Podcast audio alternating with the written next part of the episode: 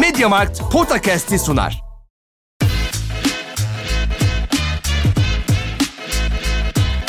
Potakast.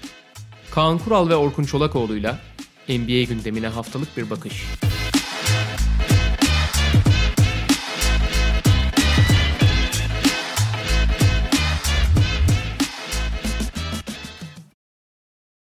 Merhaba, Mediamarkt'ın sunduğu Podcast'e hoş geldiniz. Kaan Kural'la birlikte NBA'de geride kalan haftanın öne çıkanlarını konuşacağız. Kaan abi hoş geldin. Hoş bulduk abicim. Uzaktayız yine. Yani uzaktayız derken sen yerindesin, stüdyodasın. Ben kendi çekimimden sonra stüdyoya da bu fırsatı değerlendirdim gene. Daha rahat bir ortamdayım. Gerçi evde rahattır ama stüdyo çok rahat be abi. Valla ben çıkamadım bugün. Dört tane öne çıkan takımımız var gelişmelerle birlikte. Fakat öncelikle şu duyuruyu yapalım. Burayı iyi dinle lütfen. Di- dinliyorum bu sefer benim ilgimi çeken şeyler var çünkü. Tamam. Akıllı saatlerden televizyonlara, akıllı telefonlardan beyaz eşyalara, küçük ev aletlerinden aksesuarlara binlerce ürünle şahane Kasım'da buluşmanın Mediamarkt'la tam zamanı. Bu şahane Kasım'a dikkat çekiyorum Kaan abi. Dikkat Daha yeni abi. başladı. Senin de ilgini Çünkü- çekiyor. İlgimi çekiyor çünkü şu yüzden abi. Kasım'da gerçekten çok ekstra özel indirimler olabiliyor. Yani eğer hani kafanda bir şey varsa Kasım almak için iyi fikir. Ben bir süredir bir akıllı saat düşünüyorum abi zaten. Bakacağız, bakacağız. Yani y- yakından inceliyorum konuyu. Şey Volkan Demirel. Yorumlayacağız, tartışacağız. Fırsat bakıyorum abi şu anda. Peki. Hayırlı alışverişler diyorum ben de bakacağım İnşallah, zaten. inşallah. Peki şimdi dediğimiz gibi dört tane takımı öne çıkardık ama şimdi bir tanesi biri, zaten. biri zaten herkesin önüne kendi kendine çıktı. Aynen. Onları konuşarak başlamak gerekiyor herhalde. Brooklyn Nets basketbol tarafıyla da öne çıkmadılar pek. Aslında bir taraftan bakarsan o tarafta da çok öne çıkmışlardı ama ha, oradaki rezalet diğer rezaletleri yanında ikinci planda kaldı yani. Ya öyle de bir de şöyle bir şey var. Şimdi tabii ki kötü basketbol oynuyorlardı falan ve bir koç değişikliğine gidildi. Daha doğrusu hani Steve Nash'le yollar ayrıldı. Ya yalnız şu zaten Brooklyn'in durumu hakkında çok şey anlatan bir tablo. Yani Steve Nash ve Brooklyn Nets karşılıklı anlaşarak neyse e, yolları ayırdıklarından beri internet, sosyal medya Steve Nash kurtuldu temalı şakalarla, mesajlarla dolu. Yani Abi, bundan 7'den bir buçuk sene- 70'e bütün toplumu bu konuda birleştirmiş durumdalar.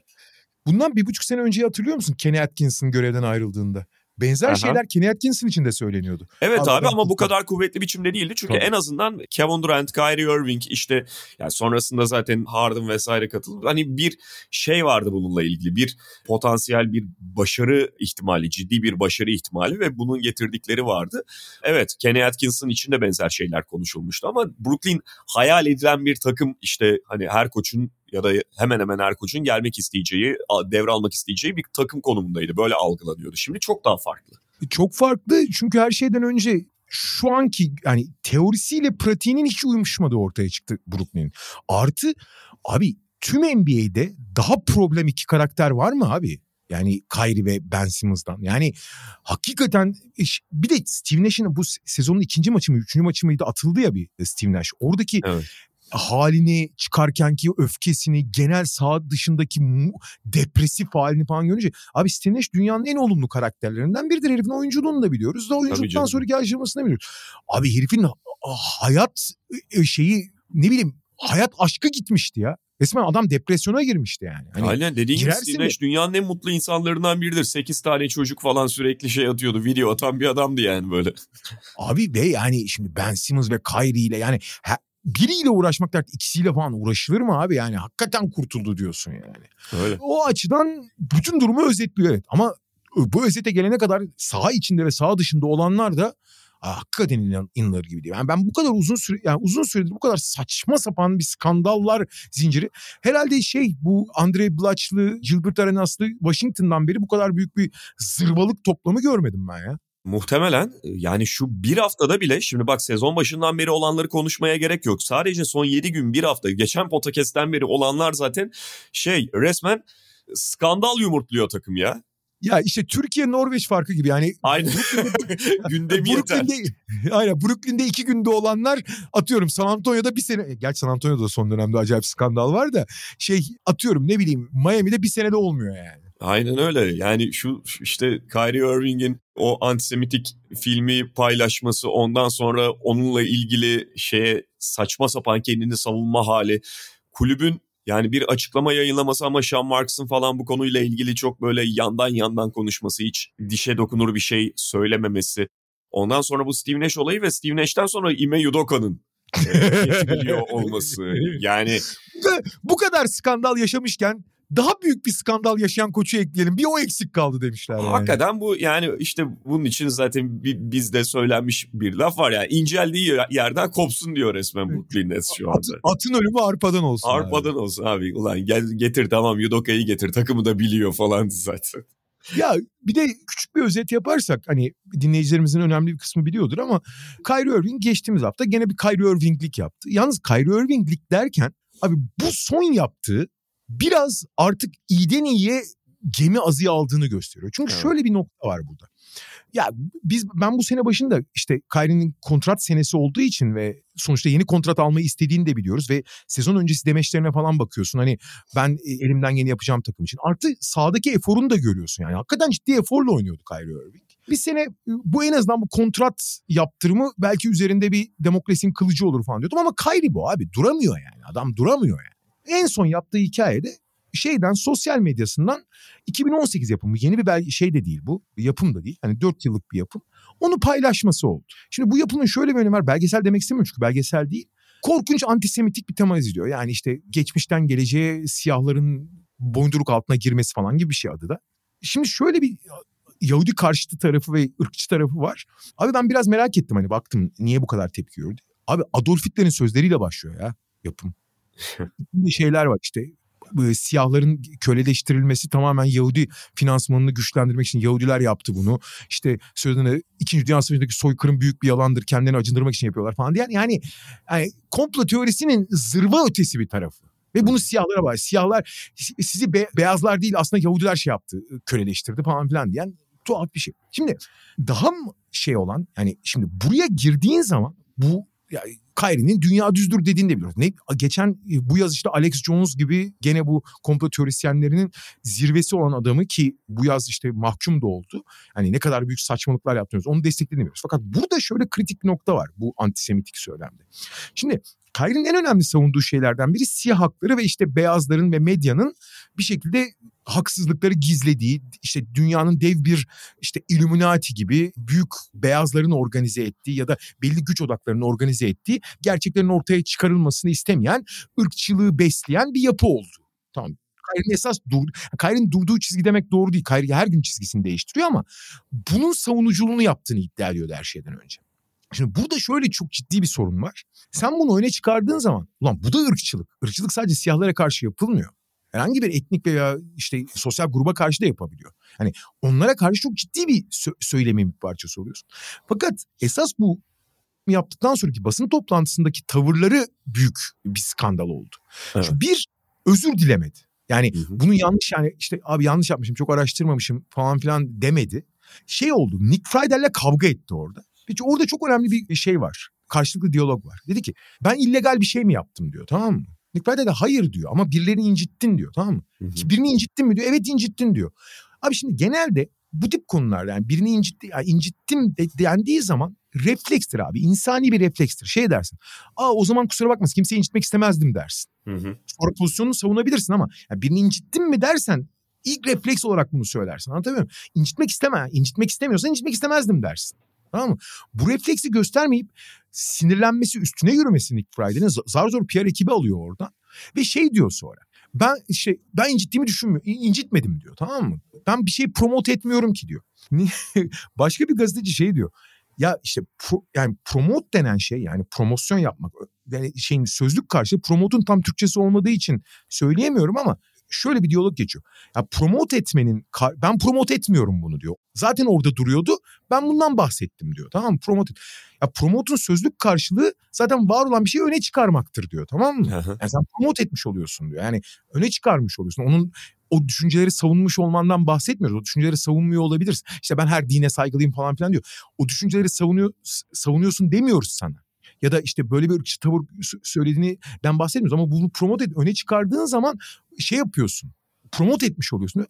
Hangi sözlük bu diyor tamam mı? Se, senin sözlüğün o diyor falan. Böyle hakikaten aklını yitirmiş ya. Hakikaten aklını yitirmiş yani. Hani gerçekten gerçeklikten çok kopmuş. Bir. ikincisi abi şimdi sen zaten New York'ta yaşıyorsun yani. Hani Yahudi toplumunun çok etkin olduğu bir yerde. Yani NBA başkanının Yahudi olmasını falan geçtim.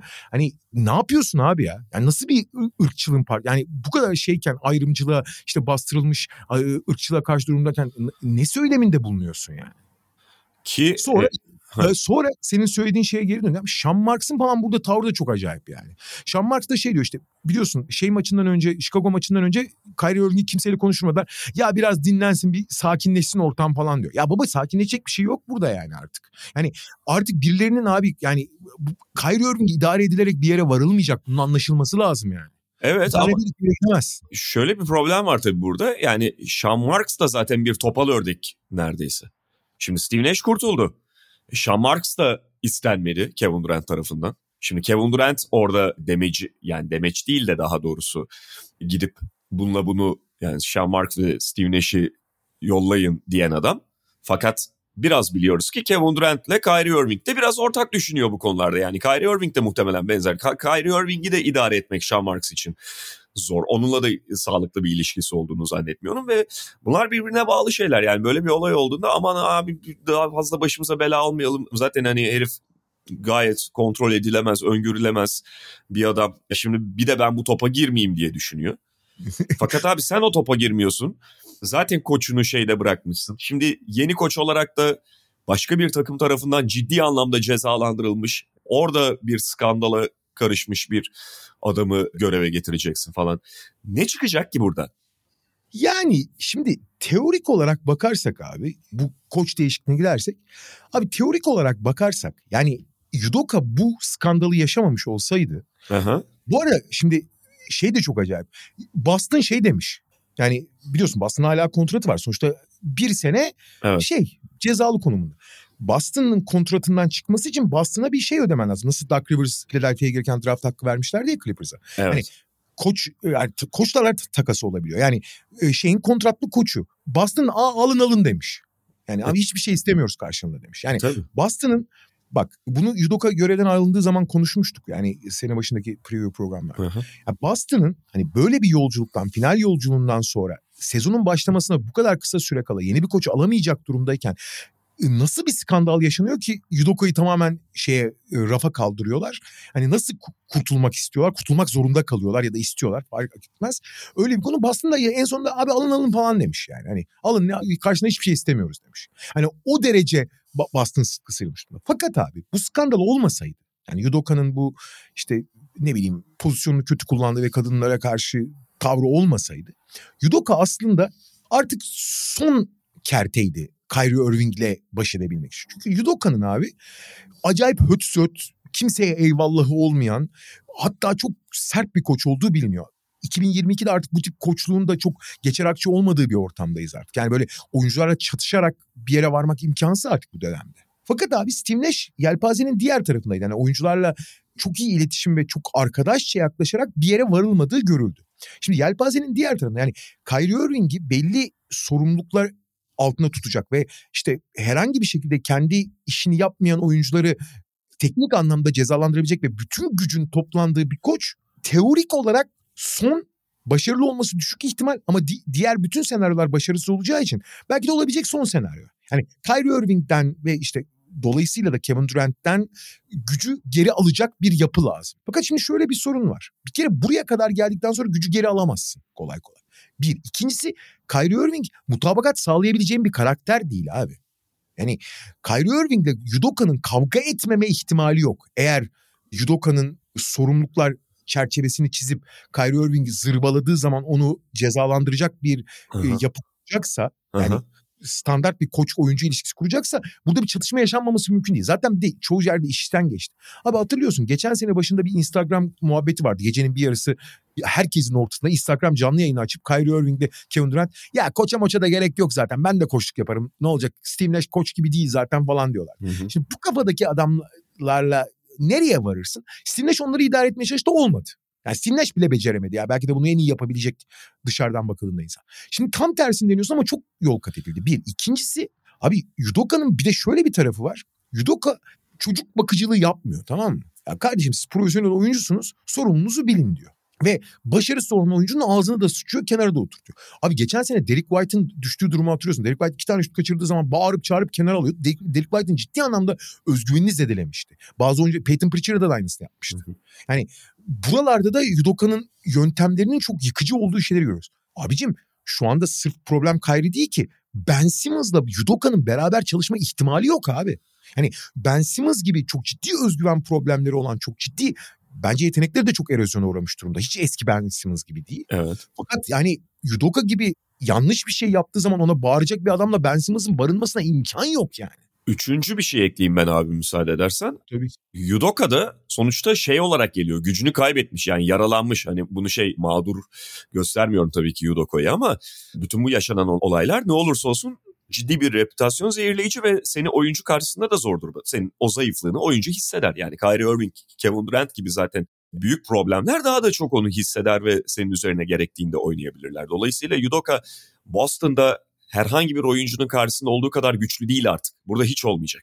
Doğru. Çünkü yani abi Yudoka senin bahsettiğin o bugüne kadar benimsediği, bildiği koçluk şeyini yapmaya kalkarsa Kyrie Irving de canın tak ettiği yerde. Hani sen mi konuşuyorsun falan gibi çok böyle çizgisini çeken Yudoka'yı da küçük düşürecek bir yanıt verebilir. Biliyoruz Kyrie'yi.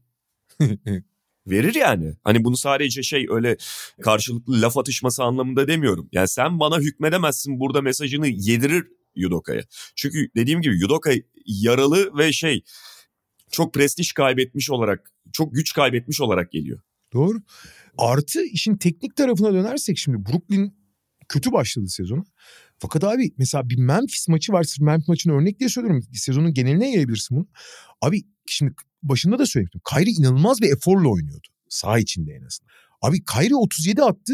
Durant 37 attı. Maçı kaybettiler abi. Aha. Şimdi abi şimdi Kyrie ile Kevin Durant hücumda yap, yani yapacaklarını yaparken gene kaybediyorsan başka çok ciddi problemlerim var ki buna benzer bir sürü senaryo oldu. Abi sezon başından beri Durant ile Kyrie iyi oynuyor. Daha iyi daha kötü olduklarını var. İyi oynuyor. Abi onlar iyi oynarken maç kaybediyorsan nereye varırsın abi? Bir çünkü bunun iki tane temeli var. Bir abi savunma malzemesi çok ciddi problemli. Hı hı. Yani takımda doğru düzgün savunma yapan tek oyuncu Kevin Durant.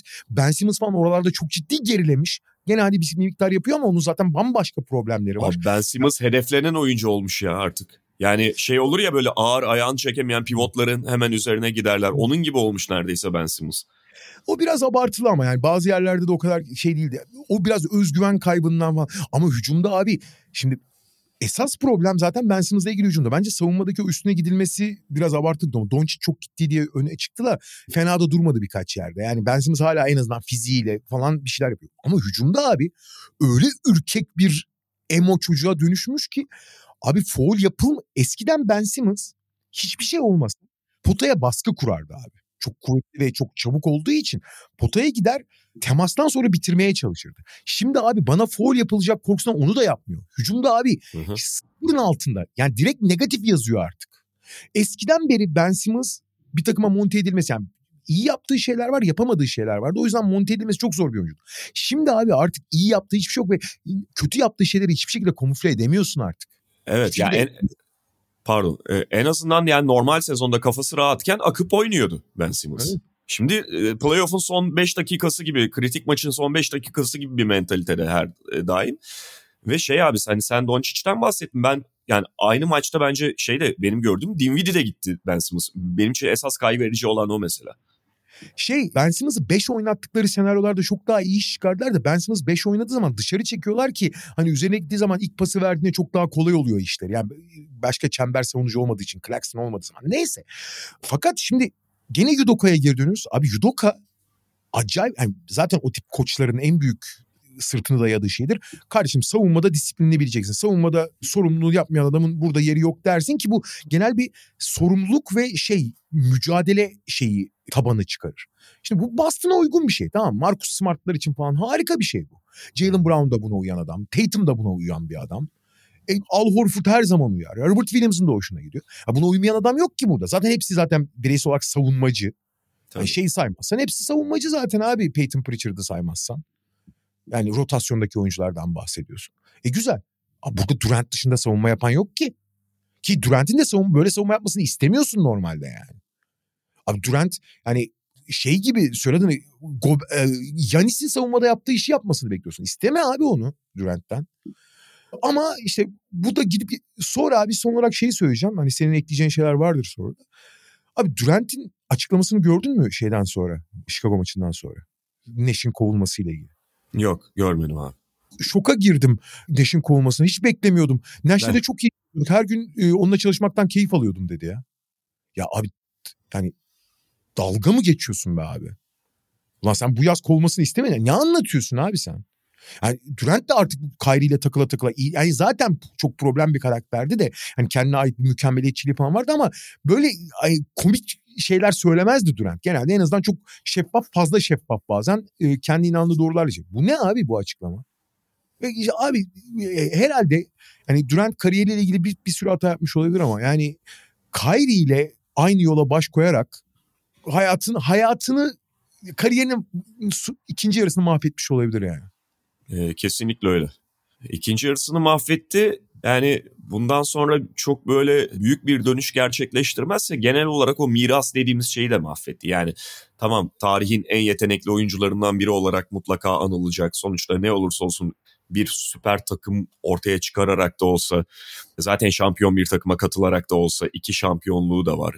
Finaller MVP'si işte vesaire sayı krallıkları o bu ama genel bence mirasının algısını da çok şey düşürdü bu Brooklyn dönemiyle birlikte özellikle. Valla ben Durant'le ilgili olarak çok büyük haksızlık edildiğini düşünüyordum çoğu zaman. İşte yani Oklahoma'yı bırakıp Golden State'e katılması ve işte yılan lakabı edilmesi bence ciddi anlamda haksızlıktı ona.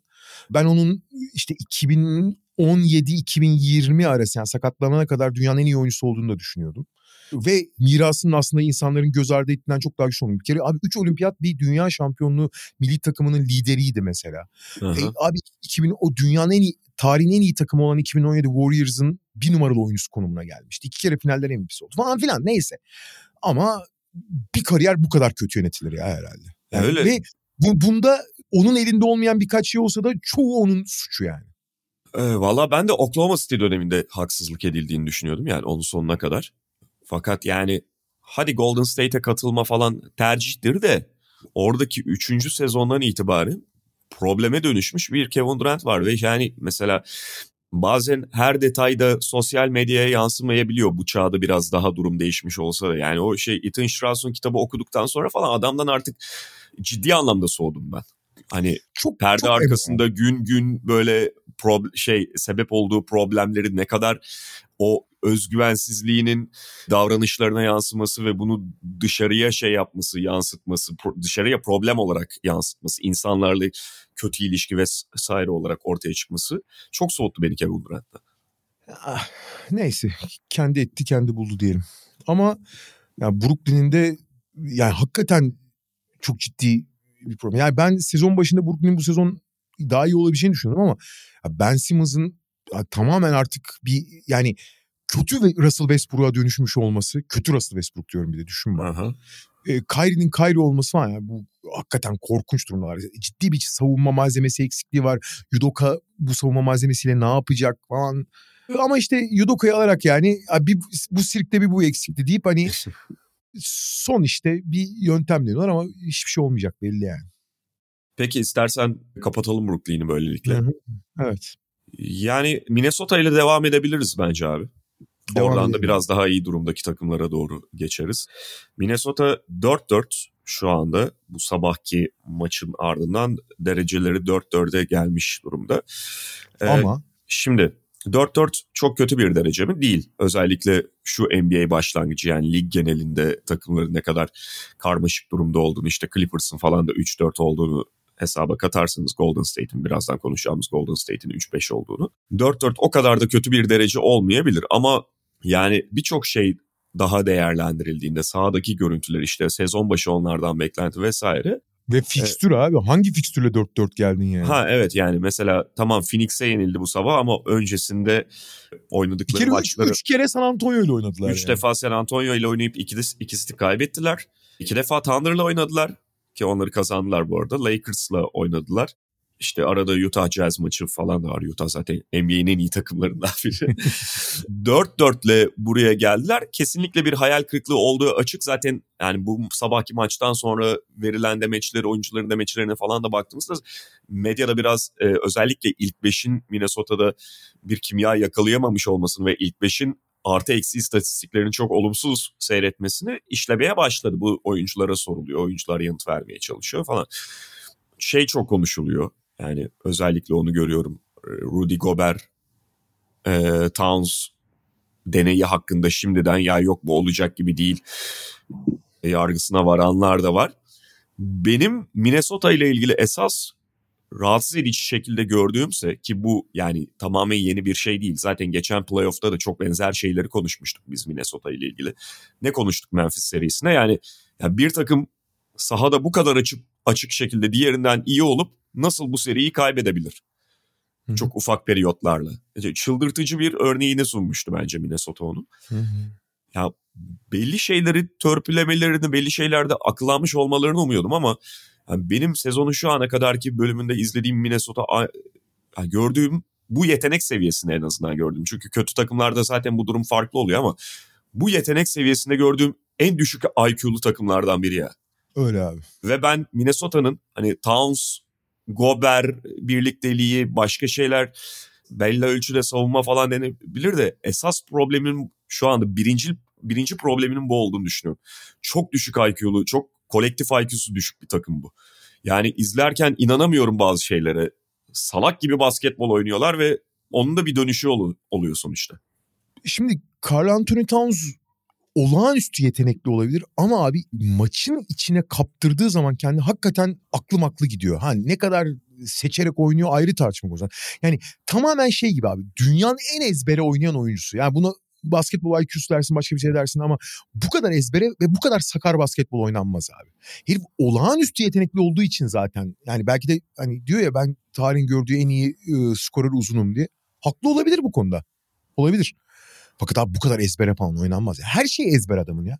Hani mesela solda iki dribbling yaptığı zaman direkt sağa doğru turnike yani bu yarım hook ya da turnikeye gireceğini biliyorsun. İşte ne zaman sırt dönük atacağını biliyorsun. Herif muazzam şutör olduğu için hani idare ediyor. Abi sorun şu ki Şimdi Townsend ve yani asıl toplu oynayan bir numaralı oyuncu olmadığı için daha çok işte 3 numara gibi oynuyor şu anda Towns. 3 ya 2 3 4 gibi yani kanatta oynayan uzun gibi oynuyor. Asıl problem abi topu elinde tutan oyuncular. Şimdi burada özellikle bu sezon yani takımın artık hatta şey konuşuyordu. Bu takım ne zaman Anthony Edwards'ın takımı olacak? Nasıl zaman Anthony Edwards'ın takımı olacak diye. Abi kanattaki en önemli oyuncu Anthony Edwards bu kadar Towns benzeri seçmeyi bilmeyen, oyunu okuyarak oynamadan tamamen şeyle yani oyun akışına kendini kaptırarak oynayan bir oyuncuyken ki o genç olduğu için daha zamanı var ayrı konu. Ve D'Angelo Russell da bir taraftan hem fiziksel olarak zayıf olduğu için hem bir taraftan alfa olmasına rağmen hiç temas falan sevmediği için hani sürekli bir doğru hamleyi yapacak el arıyorlar. Ama hiçbiri bunlar değil abi. O yüzden sürekli zor yoldan gitmeye çalışıyorlar. Daha doğrusu önlerine çıkan ilk şıktan oyun akıcılığında ne varsa o. Ve abi kendi başlarını belaya sok hücumda ve savunmada fark etmiyor bu. Kendi başını belaya sokmaktan başka bir şey yapmıyorlar ya. İşin ilginç yanı abi en doğru ve en normal oynayan yani yeni geldiği için aslında sorumluluk biraz ona yüklendi ama Rudy Gobert. Yani Rudy Gobert yapması gerekeni yapıyor. Ama zaten Rudy Gobert'den sen topla bir şey üretmesini, karar vermesini beklemiyorsun ki. Ya çünkü Hı-hı. karar verici değil o yani zaten. Evet. Aslında da gene belli kararları veriyor falan. E zaten bench'in de zayıfladı. Ve asıl mesele abi şimdi birazdan Golden State konuşacağız. Belki Brooklyn'in de bence biraz evvel bahsettim ya işte 30-30 atıyor Kyrie ile Durant yetmiyor falan diye. Bu sene bir de şöyle bir dinamik oluşmuş durumda abi tüm NBA'de. Ha ben çok net öyle olduğunu düşünüyorum. Abi yetenek havuzu NBA'in o kadar genişledi ki özellikle yeni gelen oyuncular yani son iki senede son üç senede NBA'ye dahil olan oyuncular öyle bir temel eğitimden geçerek geliyorlar ki abi şu anda görece zayıf diye düşündüğün ya da iddialı olmayan diye düşündüğün takımlarda bile gerçekten çok kapasiteli oyuncular var tamam mı? Yani işte San Antonio, Utah, şunu bunu falan filan hani başarılı olmayacağını düşünüyorum. Orlando bile öyle. Orlando'nun bütün gardları sakat olmasa Orlando bile öyle abi. Yani orada bir tek bu konuda istisna herhalde Houston o da tamamen yani zıp çıktılar cenneti olduğu ve çok kötü bir koça sahip oldukları için. Onlar kendi yeteneklerini hiçbir şekilde efektif kullanamıyorlar. Ama Houston dışında her takımın ki bence bunun en, önemli, en ekstrem örneği San Antonio. Çünkü bence bireysel yetenek olarak en düşük seviyedeki takımdı o. Fakat abi onlar bile çok tehlikeli ve eğer doğru doğru prensiplerle, görev paylaşımıyla, savunma koordinasyonuyla hareket ettiği zaman ciddi anlamda hücum potansiyeli, hücumda üretebilen bir kere herkes şütör olduğu için 3 sayıda bu kadar önemli olduğu için belli miktarda doğru üçlüyü bulduğun zaman etkili olabilecek takımlara sahip. Artık abi bundan 4-5 yıl öncesine kadar geçerli olan bir şey hiç geçerli. Hele bu sene hiç hiç geçerli. Bu sene çok ciddi bir değişim. Abi üst düzey bir takımın bu ağır siklet boksta olur. Bu e, Vladimir Klitschko çok yapardı. İşte yumruk mesafesinde tutup böyle genç boksörü hani e, biraz yorduktan sonra bir tane kritik yumruk atarsın kazanırsın yani. Abi öyle rakibi kontrol etmek falan gibi bir şansın kalmadı abi. Yani aynı çabayı ve aynı organizasyonu göstermezsen kimseyi yenemiyorsun abi kolay kolay artık. Yetenek farkıyla, yetenek tecrübe, oyun bilgisi farkıyla oyunu kontrol etmek gibi bir şey kalmamaya başladı. Hı hı. Hani gerçekten şey gibi yani ka- küçük kardeşle oynuyor muamelesi kimse yapamıyorsun artık. Bir. ikincisi zaten hani şimdi Philadelphia falan örneğinde Golden State örneğinde de çok geçerli bu. Bence Miami'de çok geçerli değil ama işte Brooklyn'in yaşadığı bence bu. Tamam mı? Hani evet. onların savunma yapaması. Abi yani ikinci viteste artık iş götüremiyorsun kolay kolay. Indiana gibi, Utah gibi, San Antonio gibi büyük bir eforla, geniş kadroyla sahada diri kalarak, savunmada yardımlaşarak, savunma paylaşımı yaparak oynayan takımlar hücumda üretiyorlar abi. Şut buluyorlar çünkü herkes şutör. Artık şutör bir takımda bir tane değil ki abi. Herkesin üçer dörder tane şutörü var. Üretmek yani tabii ki birebir üretmek her zaman önemli. Ama abi şimdi birebir de yaratıcı yani süper yıldızların fark yarattığı alan bütün diğer dengeler oturduğu zaman hani daha düşük yüzdeli pozisyonları ve daha düşük yaratıcılık isteyen ya da yetenek isteyen şeyleri daha yüksek oranda yapmalarıydı. Yani işte 100 hücum var baskette 50 tanesini sistem yapı kuruyor 50 tanesini yaratıcılıkla yapıyorsun. Abi sürümden kazandıkların ve yaratıcılıkla kazandıkların var. Abi zaten hani sürümden kazandıklarını dengelersen yaratıcılıkla kazandıklarını süperler daha yaratıcı yapıyor. Artık abi o oranlar hani sen 50 tane sürümden kazanmak için öncelikle şeyi yapman lazım. O dengeyi bir bulabilmen lazım savunma koordinasyonunu, görev paylaşımını, işte transition konsantrasyonunu. Yani hiçbir şey olmasa çabayı abi. Hı hı. Yani işte geçtiğimiz yıllarda son iki yıl, üç yıldır işte Thibodeau döneminde New York, işte Memphis için söyleniyordu. Abi coşkuyla oynuyor. Charlotte için söylüyorduk geçen sene. Hani coşkuyla oynuyorlar. O coşkunun getirdiği enerji ve çaba var. İşte Thibodeau zorluyor takımı. Toronto mesela o konuda Nick Nurse yapıyor falan. Ama şeyler işte Golden State'ler işte Phoenix'ler falan hani nereyi kontrol edeceğini biliyorsun. Abi öyle bir şey kalmadı artık. Utah'ı da yenemezsin, San Antonio'yu da yenemezsin öbür türlü. Şimdi ya da payı azaldı işte. Evet. Yenemiyorsun yani artık. Gerçi bir iki aya kadar o takımlar yoruldukça yani o efor biraz düşer o kesin de Abi ne olursa olsun artık hata payı çok düştü. Benim çok bir benzetmem vardı. İşte şampiyonluğa giden yol işte 20 basamaklı merdivense 18 basamağı yapıyla işte parçaları doğru koyarsan çıkarsın. Ama esas fark yaratan yerlerde süper hızlar devreye giriyor diye. Abi şimdi 18. basamak çok yukarı çıkmış durumda. Çok daha yüksek bir seviyeye çıkman gerekiyor fark yaratabilmek için. Önce o seviyeye çık ondan sonra fark yaratırsın durum var. Kyrie Irving de şey o yüzden yaratamıyor artık o farkı. Çünkü onların yani bu yıldızın artık oyunun bir parça. Embiid de aynı durumda abi. Bu, bu yapının bir parçası olup sen o yapıya katkı vermeden fark yaratacak yere gelemiyorsun yani. Neyse Minnesota'ya geri dönersek. Abi şimdi Anthony Edwards ve D'Angelo Russell asıl karar verici konumundaki iki şey, şey çok ilginçtir abi. Gober iyi ya da kötü oynuyor demiyorum. Görevini yapıyor. Jaden McDaniels yani tam, tamamlayıcı olmasını bekledikleri oyuncu harika oynuyor.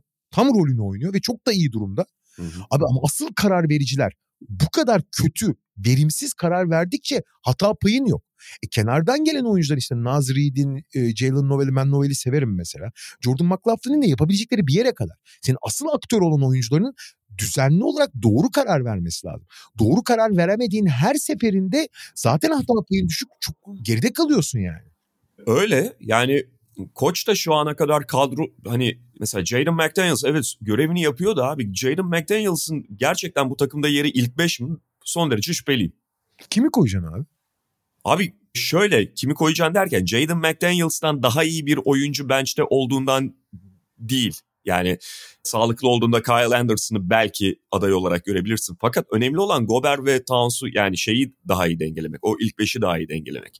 Şimdi evet zaten Towns şutör. Dolayısıyla hani böyle Gober ilk beşteyken sanki oraya bir tane daha şüpheli şutör rakibin e, üzerinden risk aldığı oyuncuyu koyabilirsin gibi gözüküyor da burada maksimize edeceksen abi mümkünse de Gober'in etrafındaki dört oyuncu da şutör olmalı. Ya da Gober'le Towns'un etrafındaki üç oyuncu da diyelim. Şimdi Russell Edwards'ı geç zaten. O üçüncü şutörü de bulabilmeli ya da oraya daha McDaniels'tan daha şu tehdidi yüksek birini koyabilmeliler bence. O Jaden yani, McDaniels'ı yeterince şutör görüyor ama onlar. E, o, o zaman bence yanlış görüyorlar. Bence asıl büyük problemler yani Chris Finch bunu biraz Chris Finch'e güveniyorum ben o konuda. Zaman içinde biraz daha dengeler. Asıl mesele mesela Philadelphia'da da benzer bir sorun var. Abi oyuncuları rollere göre dakika paylaştırmak önemli. Yani D'Angelo Russell'la Rudy Gobert'i Anthony Edwards'la da Carl Anthony Towns'u biraz ikili yapıp yani aynı anda bu dörtlüden iki tanesinin sürekli sahada kalması lazım. Ama böyle bölüştürmen lazım. Çünkü D'Angelo Russell'la Gobert iyi birer partner pick and roll'dan dolayı.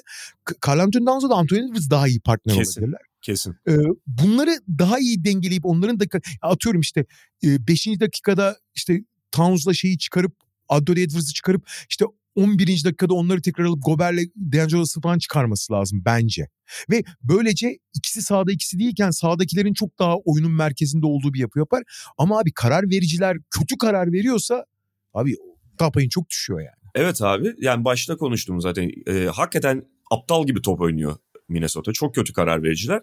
Fakat işte yani onun dışında biraz daha iyi, burada 5 dengelemesine ihtiyacı var bence. 5 dengeleme bence. yapmaya ihtiyacı var Chris Finch. Mesela şu McDaniels konusu. Bence Torin Prince'i başlatsın abi. Anderson da değil bak. Anderson'ı kenardan getirsin sağlıklıyken. Anderson zaten çok, Anderson zaten çok kötü şutör ya.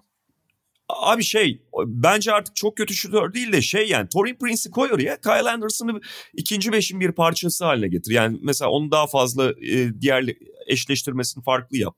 Noveli falan da koymana gerek yok. Ama Torin Prince'i koy abi oraya McDaniels'tansa. Dediğim gibi bak McDaniels Torin Prince'ten evet daha iyi oyuncu. Fakat Şimdi zaten şey gereği bir Avrupa takımı gibi istediğini bence çekemiyorsun. Yani bu bir şey olsa oyuncuların kıymetleri biraz daha ortalamaya yakın olsa eh dersin mesela Towns'u belki kenardan getirirdi. Atıyorum yani şu an şeydi Edwards'ı kenardan getirirdi başka tip bir şey. Hepsini ilk beşe koymak zorundasın. Abi o zaman mümkün olduğunca Gobert'in etrafında 4 şutör falan olman gerekiyor. Yoksa sıkışıyorsun. Sıkışık şeyde de sıkışık yarı sahada da karar vericinin kalitesi, karar kalitesi daha kritik hale geliyor. O eski Memphis takımları gibi olmalısın. Hmm. ondan çok uzaksın abi işte sen şu anda. Ondan sonra bu Phoenix maçındaki gibi saçma sapan top kayıpları yapıyorsun. Abi top kayıpları onların yani kötü kötü kararın işte birer yan etkisi yani. Hani ne diyebilirsin ki ona artık? Ya da kötü yani, şutlar seçiyorlar bu defa. Çünkü şey oluyor aman yarı sahaya kalmayalım ya da şey e, bulduğu şutun kalitesini tartma yetisi yok oyuncuların çok fazla. Ya Jaden McDaniels'ı şutör diye düşünüyorlar. Jaden McDaniels bu sene iyi şut atmıyor. Zaten hiç zaman %32-33'ün üstüne çıkmadı ama yani eğer illa şutör istiyorsan Jalen Novel'i kullan abi orada. Jalen Novel sezona da iyi girdi zaten. Belki de en iyi net şutörün senin yani. Towns'dan sonra. Takımın en iyi şutörün Towns olması da ayrı bir... Gerçi Towns çok elit şutör yani hakkını yemeyelim de. Onu da şeyden dedim hani Novel'i biraz böyle Edwards kenardayken falan hani şut yaratan oyuncu gibi kullanmak istiyorlar. Yani bilmiyorum hani tamam şey yapılabilir. Neyse.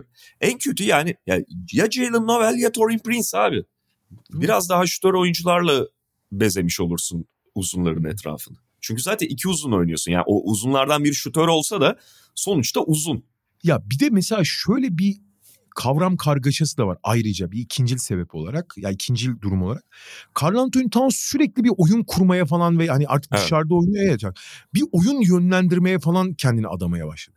Carl Anthony Towns kötü bir pasör değil ama iyi olduğunu kimse iddia edemez. Artı abi gerçekten o yani Anthony Edwards ve D'Angelo daha kötü tercihler yapan bir adam. Yani gerçekten Anto şey abi Carl Anthony Towns halı sahada falan vardır ya böyle maçın içinde böyle gözü dönen adamlar ve ne yaptığını. Öyle abi herif ya, hakikaten kendini çok kaptırıyor. Ya kardeşim geçen sene play-in maçı oynadın Tamam mı? Sonra da playoff oynadı. Kaç tane maç? Toplam 7 maç mı oynadılar? 7 maç oynadılar değil mi?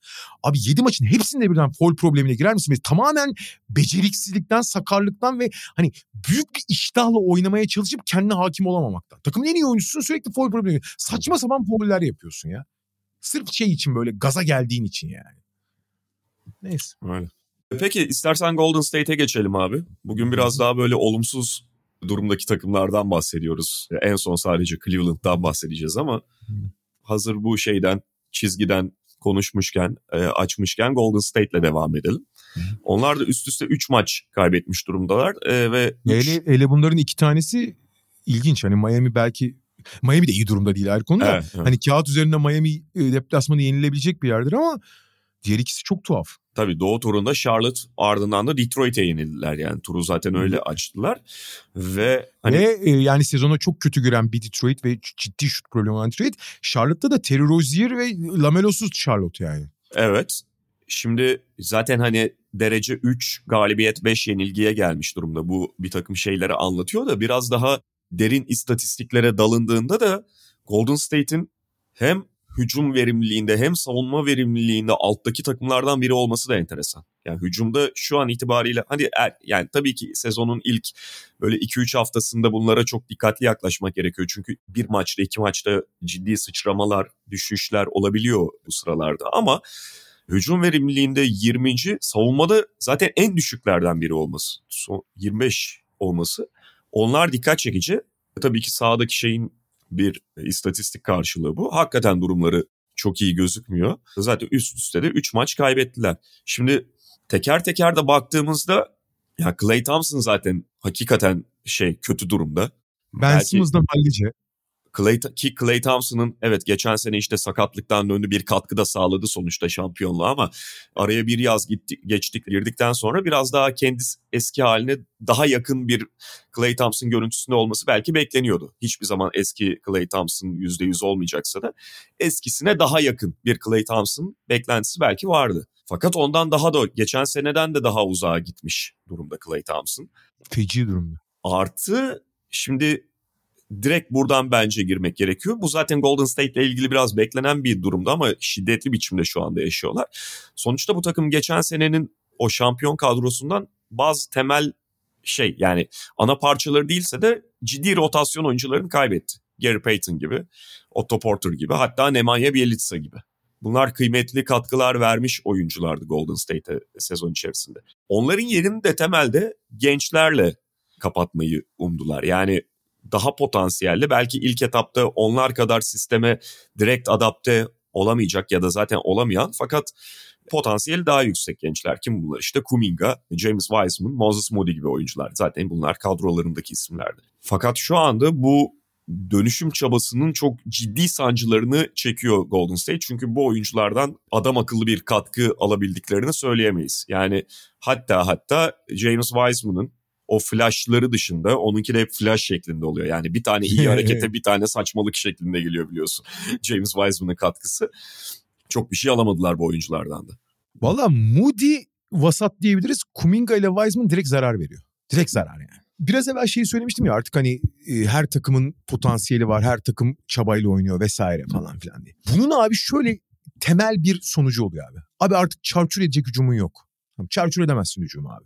Çarçur edersen onu kompanse edecek, onu telafi edecek lüksün yok çünkü. Hani her topu belli bir disiplinde belli bir ciddiyette oynamak zorundasın. Artık genç oyuncu test edelim falan durumu da yok. Yani herkes görevini yapacak. Şimdi senin söylediğin gibi işte özellikle Kuminga ile ya Wiseman zaten çok ciddi bir fenomen. Yani bu kadar taş elli bir uzun ki yani diğer birçok özelliği doğru olsa da bu kadar taş elli olduğun zaman hele ki Golden State gibi top trafiği üzerine oynayan bir takımda işin çok zor.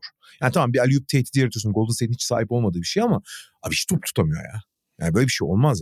E, çok gördüm öyle uzun taş elli ve genelde geliştirilecek bir özellik değildir bu. Pek çok şeyi geliştirirsin ama parmak hassasiyeti kolay kolay gelişmez abi. Çok az gelişir gelişirse de. E, zaten problem. Kuminga ondan beklenti çok büyüktü. Korkunç başladı sezon. Olabilir. Zaten hani o da teknik üzerinden oynayan bir oyuncu. Yani şutsu falan problemli olduğu için atletizme dayalı oynadığı için kötü başlamış olabilir. Sorun. Fakat şöyle bir şey var. Sen biraz evvel savunma hücum verimliliğini söyledin. Abi Golden State hanedan döneminde bile tabii ki Curry özelinde öne çıkan bir faktördü bu. Olağanüstü şut attıkları için. Durant de tabii zirvede yapmıştı. Abi hep böyle muazzam şut atan acayip bir fırtınalar esen hücum takımı olarak görüyor. Abi Golden State'in alameti farikası hiçbir zaman şut ve hücum değil, pas ve savunma olmuştur. Yani Golden State hiçbir zaman 3 sayı e, rakamlarında ligi sürklese etmedi. İlk o 2015 hariç.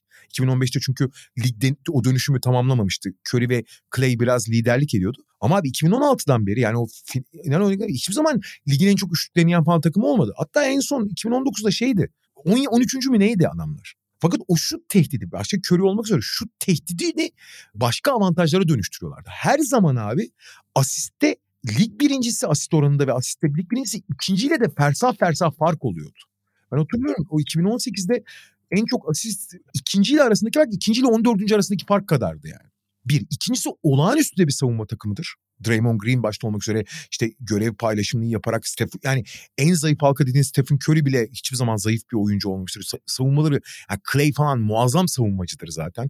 Curry ortalamanın üstündedir ki güçlendikçe daha da yukarı çıktı. Yani muazzam bir savunma takımıdır yani ve çok güzel e, switch savunması yapar. Çok güzel eşleşir. Çok güzel esner. Uzuna karşı dengeler. Looney'i sokar. Looney'nin yerine başkasını sokar. Acayip oynar yani. Geçen sene de gene savunmayı da şampiyon. Wiggins oraya muazzam oturdu çünkü ya bugün basketbolda en geçer akçe üreten kanat olduğu için onu dengeleyebilecek en azından savunma tarafında dengeleyebilecek Wiggins sayesinde şey yaptılar. Ya geçen sene şampiyonun en önemli ikinci oyuncusuydu Wiggins yani. Körden sonra.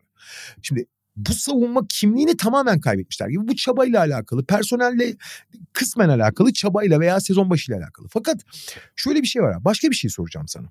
Şimdi Clay feci başladı değil mi? Bu Wiseman da kötü, Kuminga da kötü. Tamam eyvallah. Abicim savunmanın lideri kim teorik olarak? Draymond Green. Draymond. Hücumun lideri kim? Curry değil mi? Abi ikisi de sezona iyi girdi. Aha. Draymond Green o sezon başında yaşanan kavga olayından dolayı inanılmaz bir çaba içinde. Gerçekten yani o sezon başı mahmurluğu falan yok. Anormal bir çaba önüne ve hücum da abi. Yani çok eleştirildiği için bir de biliyorsun kontratının son senesine girecek. O Tabii. yüzden hani ben değerliyimi ispatlamak zorunda ve özellikle hani hep konuştuğumuz konu Draymond Green Golden State için değerli diğer takımlar için olduğundan çok daha değerli Golden State için. O yüzden Golden State'e kendi önemini tekrar ispatlamak için çok dikkatli, çok çabalı oynuyor ve şey en büyük eleştiri neydi? Abi hücumda artık hiçbir şey yapmadığı için hani savunmadaki çabası bunu karşılıyor muyorsun? Abi hücumda ne kadar agresif ya Draymond Green. Potaya giderek oynuyor. Şut atmaktan çekinmiyor. Biliyorsun bir ara geçen senenin uzun bir bölümünde hiç şeydi. iki sayıyla üç sayıyla çıkıyordu. Bir şut atıyordu falan. Hı hı. Şimdi abi penetre ediyor. Bitirmeye çalışıyor. Çok aktif. E, abi şimdi geçen senenin ilk bir buçuk ayında süperdi Curry. MVP tartışmasında kafadaydı. Sonra facia bir dönem geçti. Kariyerinin en büyük düşüşünü geçirmişti. Sakatlık falan da onu etkiledi zaten. Abi şu anda Curry de çok iyi durumda. Curry de çatır çatır oynuyor. Abi şimdi Curry çatır çatır oynarken, Draymond Green çatır çatır oynarken durum çok acayip problemli. Yani hakikaten çok yani o kolektif çaba olma. Yani şimdi gene Golden State'in özelliğine giriyorsun. Abi savunması da hücumu da kolektif çaba üzerine kurulu e, şeyin Golden State'in. Geçen senenin istisnai durumu Curry tek başına sürüklemek zorunda kalmıştı. Özellikle final serisine. Ama final serisine gelene kadar da işler çok şeydi. Hani onlar pas trafiği üzerinden falan çok besleniyorlardı. Bu sene bir tane de önemli değişiklik abi. Şimdi bu kolektif çabayı yakalayana kadar gene Golden State özel kılamayacak. Ve Curry bir yere kadar taşıyabiliyor takımı. Bir yere kadar taşıyor. Çünkü Curry dışında da gerçekten ciddi bir üst düzey skoreri yok şu anda. Hı hı. Wiggins de oralara çıkamazken ki Wiggins iyi oynadığında bile çok üst düzey bir skorer olmuyor hiçbir zaman. İyi skorer oluyor iyi oynadığında ki Wiggins'in iniş çıkışlarını da biliyoruz. Burada abi çok önemli başka bir sorun oldu. Geçen sene biraz insanların gözünü boyamış olabilir. Golden State'in bu oyun düzeninde, sisteminde, DNA'sında saçma top kayıpları her zaman vardı abi. Bence 2017 Golden State tarihin en iyi takımı. Fakat o takım bile maç başına 3-4 tane saçma sapan top kaybediyordu. Ve 14-15 top kaybının altına iniyorlardı. E do abicim 30 tane asist yapmaya kalkarsan top kaybında biraz göze alıyorsun zaten. Pas trafiği üzerine oynayan bir takımsın çünkü. Fakat abi şimdi böyle bir yani bu saçma top kayıpları geçen sene yoktu abi. Çok ilginç bir şekilde. Ya bence şampiyonun kilidi odur. Bir Curry'nin kariyer zirvesine çıkması. iki o top kayıplarını yani maç başına 4-5 tane saçmaladıkları top kayıplarını kaldırmalarıydı ortadan. Ama bu DNA'sında olduğu için tekrar yükseltti. Acayip top kaybediyorlar yine. Saçma zaman toplar kaybediyorlar.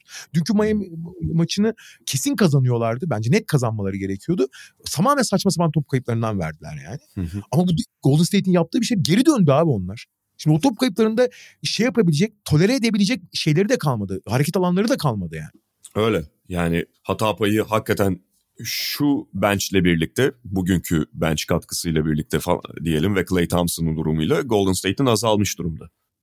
Herkes için geçerli bu arada bu.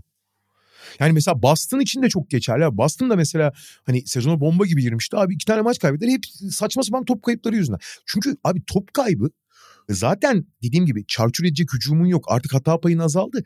Bir de şöyle bir şey oluyor abi. Top kaybı demek rakibin hızlı hücumunu tetiklediği için ve transition asas farkı yarattığı için playoff'ta çok konuşuyorduk bunu. Transition en büyük farkı yaratıyor. Abi transition imkanı vermeyeceksin abi kimseye. Kimseye vermeyeceksin artık. Bu arada ben şunu da söyleyeyim. Yani olumsuz konuştuk şu ana kadarki görüntüyle ilgili olarak işte bench'ten kritik eksikler yani e, gidenler olduğunu ve onların yerini temelde gençlerle doldurmaya çalıştıklarını, onların da şu anda bir sancı oluşturduğunu söyledik ama şunu da eklemek gerekiyor bence. Bir de ek olarak şey unutmayalım Dante DiVincenzo da geldi. Gerçi sakat oynayamadı son bölümde ama. Ha o, o oraya gelecektim abi. Şimdi DiVincenzo şu ana kadar şey değil. Yani katkı veremedi. Fakat Dante DiVincenzo'dan sağlığına kavuştuğunda da DiVincenzo'dan ve şeyden şu ana kadar iyi oynamamış olsa da Jamichael Green'den bence bir şeyler alacaklar. Evet evet. Yani onların da ben çok geçmeden öyle çok da uzun vadeli görmemek lazım onları Kuminga, Moody, işte Wiseman gibi. Ee, hazır oyuncular onlar, veteran oyuncular. Hani onlardan zaten bir noktada ciddi bench katkısı alacaktır Golden State. Şu ana kadar olmuyor sadece. Ben açıkçası Moody ve Kuminga'dan da belli bir... Moody'den zaten bir miktar alıyorlar. Moody çünkü daha olgun bir oyuncu. Kuminga da biraz ritme girecek. Ya Moody de sınırlı işte diğerlerine göre. Yani Kuminga'nın evet, ve Wiseman'ın potansiyeli çok daha yüksek sonuçta. Wiseman ise hiçbir zaman ana aktör olmayacak. Bence olamaz da zaten. Hele Golden State'de hiç olamaz yani. Evet yani onu hani bunun içine oturtmak hakikaten kolay değil bu Golden. Karmaşık bir takım çünkü genç oyuncular için Golden State. Evet. Peki Cleveland biraz da biraz da gülelim. gülelim. biraz da gülelim. biraz da güzel şeyler gümbür gümbür gelen bir Cleveland takımı var. Hiç konuşmuyorsunuz. Yani gümbür hani iyi başladılar ama ne kadar beklenmedik bir şey orası tartışılabilir. Sonuçta fixture falan hepsi değerlendirildiğinde zaten Cleveland iyi bir takımdı. Donovan Mitchell eklemesi yaptılar. Evet Darius Garland'ın sakatlığı var ama bugüne kadarki fikstürlerine baktığımızda bir kere öyle acayip sarsıcı bir fikstürden geçtiklerini söyleyemeyiz. Ortalama diyebiliriz. Cleveland'ı şu ana kadarki fikstürü için yani hem iç saha deplasman dengesi hem oynadıkları takımlar düşünüldüğünde. Fakat mesela bazı maçlar kazandıkları maçlarda özellikle son ikisinde bu tekrar ortaya çıktı. Onların skor patlamaları bu Cleveland'la ilgili belki biraz daha farklı bir şey anlatıyor. Çünkü Cleveland çok iyi savunma yapan bir takım olabileceğini göstermiş. Geçen sene onunla bir belli bir başarı kazanmıştı. Şimdi Donovan Mitchell faktörüyle özellikle bu takımın skor potansiyelini de çok daha yukarı çektiğini görüyoruz. Bunun örneklerini sunuyorlar. Kaldı ki Darius Garland sakat olmasına rağmen. Valla fikstür mikstür diyorsun da yani biri işte Cleveland'da Darius Garland hiç oynamayacak. Bir, çünkü bir maç oynadı yani. Aha. E, dese ve işte sezon nasıl başladı? Abi çok, zor işleri dersin. Çünkü e, takımın en büyük sorunu topu yere vurabilen oyuncuları yok zaten. O yüzden Donovan Mitchell aldılar. Ama şimdi Garland gidince Mitchell'ı bir numara gibi kullanmaya başlayınca çok büyük problemler oluşuyor. İşte Karis Levert'ı yanına ekliyorsun Hı. falan. Karis Levert de hani dünyanın en Karis Levert istatistiğidir abi. Arka arkaya ikinci maç. Boston ve New York'tu galiba diğer ikincisi hatırlamıyorum. New York. Evet Boston'dan New York'ta şey 9'da 0 attı. Boston'da tarih yazdı. abi 41 sayı ve bir sayı abi arka arkaya. Tam yani Karis Levert ne dersen bundan daha iyi açıklayan bir şey olmaz. Karis Levert budur yani. Şimdi e, fakat topu yere vurabilen oyuncu olmadığı için diğer çok ciddi problem yaşadı. Garland da olmadı ki Garland gerçek oyun kurucu. Yani Donovan Mitchell'ın en büyük özelliği ikinci oyun kurucu ve esas ana skorer olduğu zaman çok etkili. Şimdi Garland'ı de, şeyden denklemden çektiğin zaman bütün domino taşları bozuluyor. Yani Donovan Mitchell ana oyun kurucu yapmaya çalışan zaman. En azından teoride. Fakat abi pratikte ki Evan Mobley de sezona çok yavaş girdi. Yani geçen sezon olağanüstü bir çaylak sezonu geçirdikten sonra yani bu sezon herkes aşama yapmasını beklerken oldukça yavaş başladı sezona. Yani kötü oynuyor demiyorum ama hani bir sıçrama yapmış Evan Mobley falan yok ortada yani. Hmm. Şimdi bir kere bu takımın en büyük sorunu neydi? Takım işte iki tane Jared Allen ve Evan Mobley ile olağanüstü bir savunma kurgusuna sahip. Fakat topu yere vuran yani üretilen oyuncusu yok ana skorer yok. Şimdi bunların hepsini dolduracaktı canım Mitchell teorik olarak. Ne kadar dolduracağını görecektik performansıyla.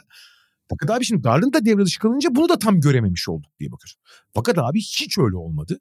Yani bu savun- ha bu arada bench de zayıflamıştı bu takastan dolayı. Ha, bir Kevin Love doğru yerde yine bench katkısını veriyor. Cedi abi iyi bir dünya şampiyonası geçir şey Avrupa şampiyonası geçirmemesine rağmen iyi girdi sezona. Dean Wade bir şeyler veriyor. Daha doğrusu diğerlerinin ürettiklerini toplayabiliyor.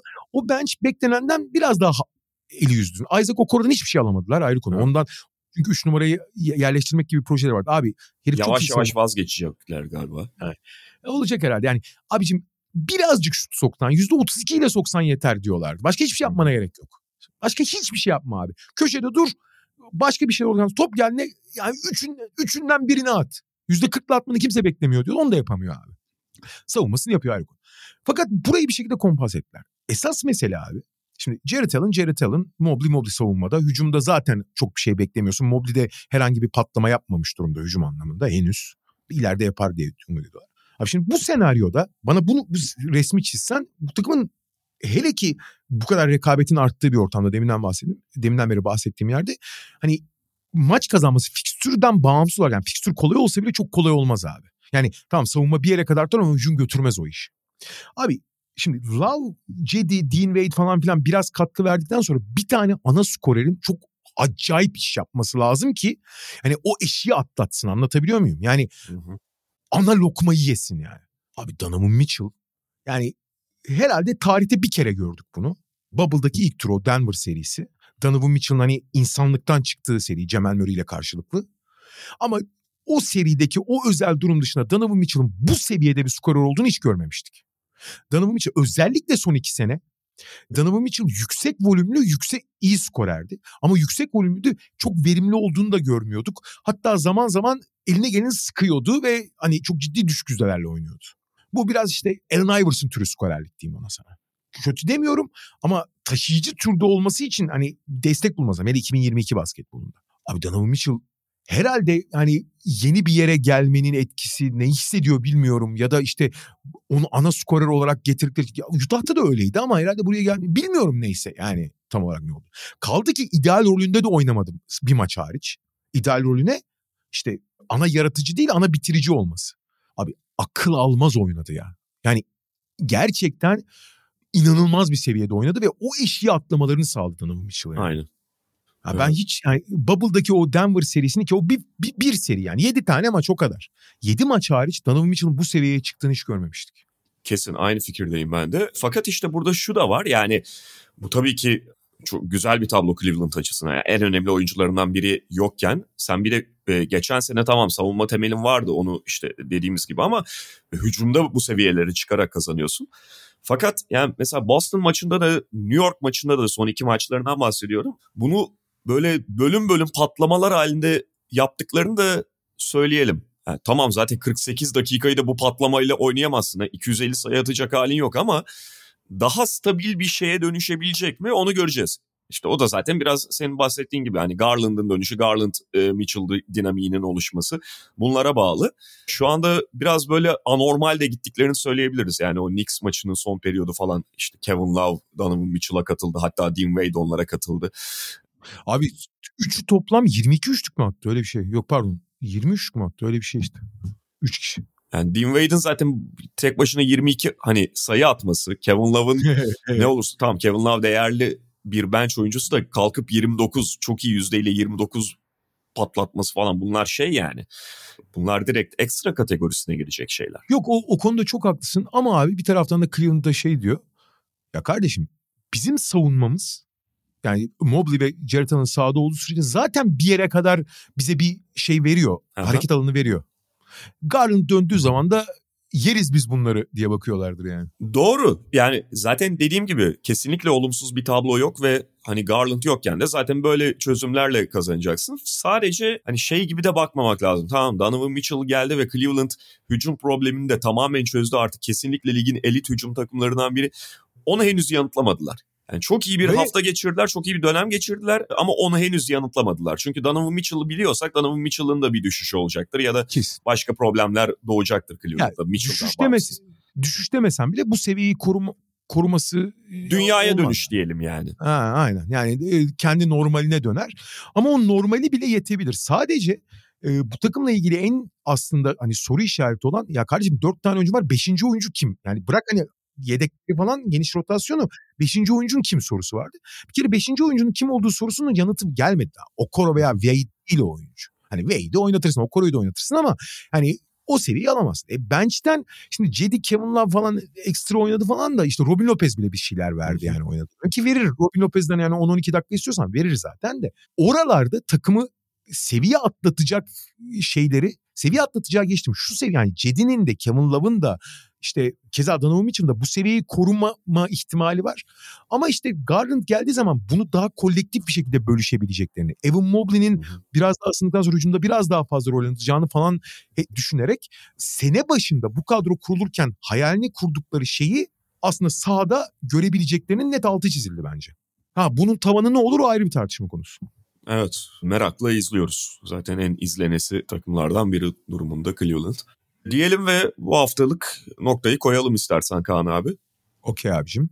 Dört takımı geniş geniş konuşmuş olduk. Media Markt'ın sunduğu podcast'in bu haftalık sonuna geldik. Haftaya tekrar görüşmek üzere. Hoşçakalın. Hoşçakalın.